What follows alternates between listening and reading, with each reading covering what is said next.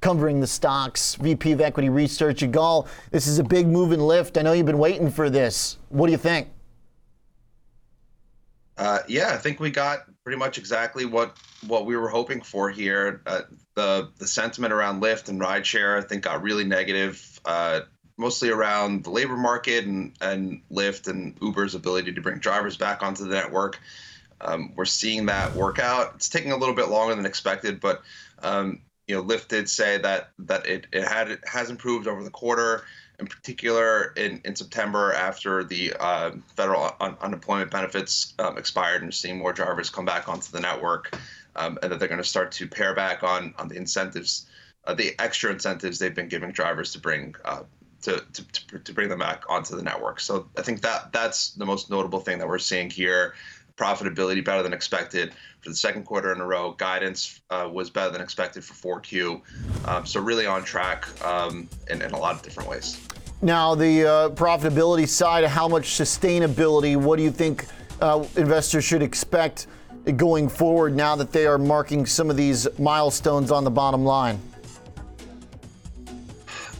In terms of profitability, I think we should continue to expect more. I think what we've seen uh, and this has played out since the beginning of the pandemic. Uh, Lyft really took an opportunity to uh, kind of reset uh, once demand really dropped. They took a lot of expenses out of their business. They they, they did things like uh, like like like spin out their um, uh, their autonomous vehicle business and that unit, which which was operating at a significant loss, and and they they they reset their expense structure and they built uh, a, a, lot of leverage into their model, and we're seeing that play out. And so now, as we're kind of seeing the demand come back on, um, we are seeing some uh, some pricing opportunity where prices are up. They don't want them to be up where they are here, but we are seeing that that there is some elasticity in that model, um, and they are in a good place and can continue to, to lever up and, and see uh, profitability move in the right direction. So, uh, adjusted for stock based compensation and payroll taxes, net income of just shy of $18 million. Uh, Yigal, do you expect that the days of negative on that figure are over? Will Lyft give us only positive uh, net income uh, on that basis going forward? hard to say that that'll happen every single quarter going forward. Uh, as we've learned in the last year, there's uh, a lot of things that can yeah, that can come up and, and give us a surprise. But in general, yeah, I think that's the, the, the direction we're headed in. Should continue to march up to better margins over time. Okay. Uh, we're going to do some trading here on Lyft. Oh, oh last point, Yigal, you did bring your price target down, though. Is that just kind of reflecting some of the price action, the range this has been trading in? Yeah, I think so. Uh, you know, the multiples have compressed. I think we've seen multiple compression in, in a lot of different places uh, among tech uh, over the past couple months and quarters. There's still a ton of upside uh, on, on our price target, and, and we feel confident they, they can get there. Okay. All right. Uh, $77, uh, the level you're looking for. We're going to trade it now with that in mind.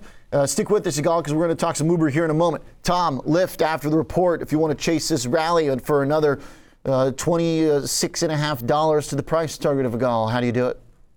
Well, I think uh, you look at duration a little bit. You've got implied volatility that's fallen uh, pretty rapidly post the results, not only uh, because the event risk is off, but also because the stock's moving higher. So, how do you play this? Well, I looked out to January, giving yourself some duration using the option market as opposed to the stock because we've got some lower implied volatility. And looking at buying the January 50 strike call, slightly in the money uh, and then against it to reduce some of our costs on that bullish position, selling the 60 strike call against it. You're paying roughly about a 310 debit for that.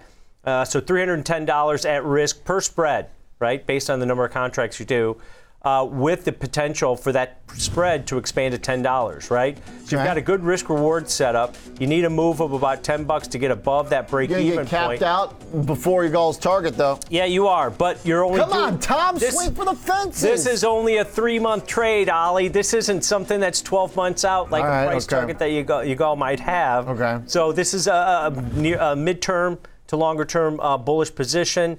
Uh, your break even's 53.10, so you only need to move about three bucks above that break even, right. and you have some flexibility by buying verticals as opposed to selling an out of the money put vertical because as the stock moves higher, you can start maybe parsing down your position uh, if it starts to expand in your favor.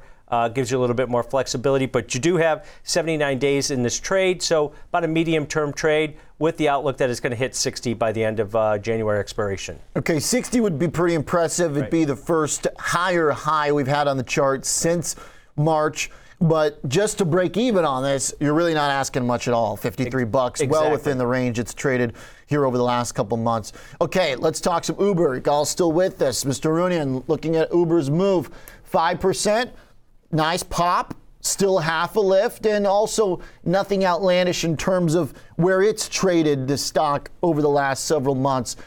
Does Uber follow suit here eventually, or are these two different companies? it should follow suit. I mean, there's a couple of things that are different. Uh, one of them is is Uber Eats, um, and so you know we'll we'll have to see kind of what what's going on in, in, in the food delivery business as we've seen the, the reopening play out. Some really difficult comps. What we have seen so far, uh, at least through the first half of the year, is that Uber Eats has been performing well, even though we have been gra- gradually opening. So it's been positive indication. Um, we'll, we need to see that continue and kind of move move in the, in the in the right direction as well. The other thing that's different is Uber is international, and so we'll have a little bit more exposure to uh, some of the puts and takes around COVID and reopening in, in different markets, which.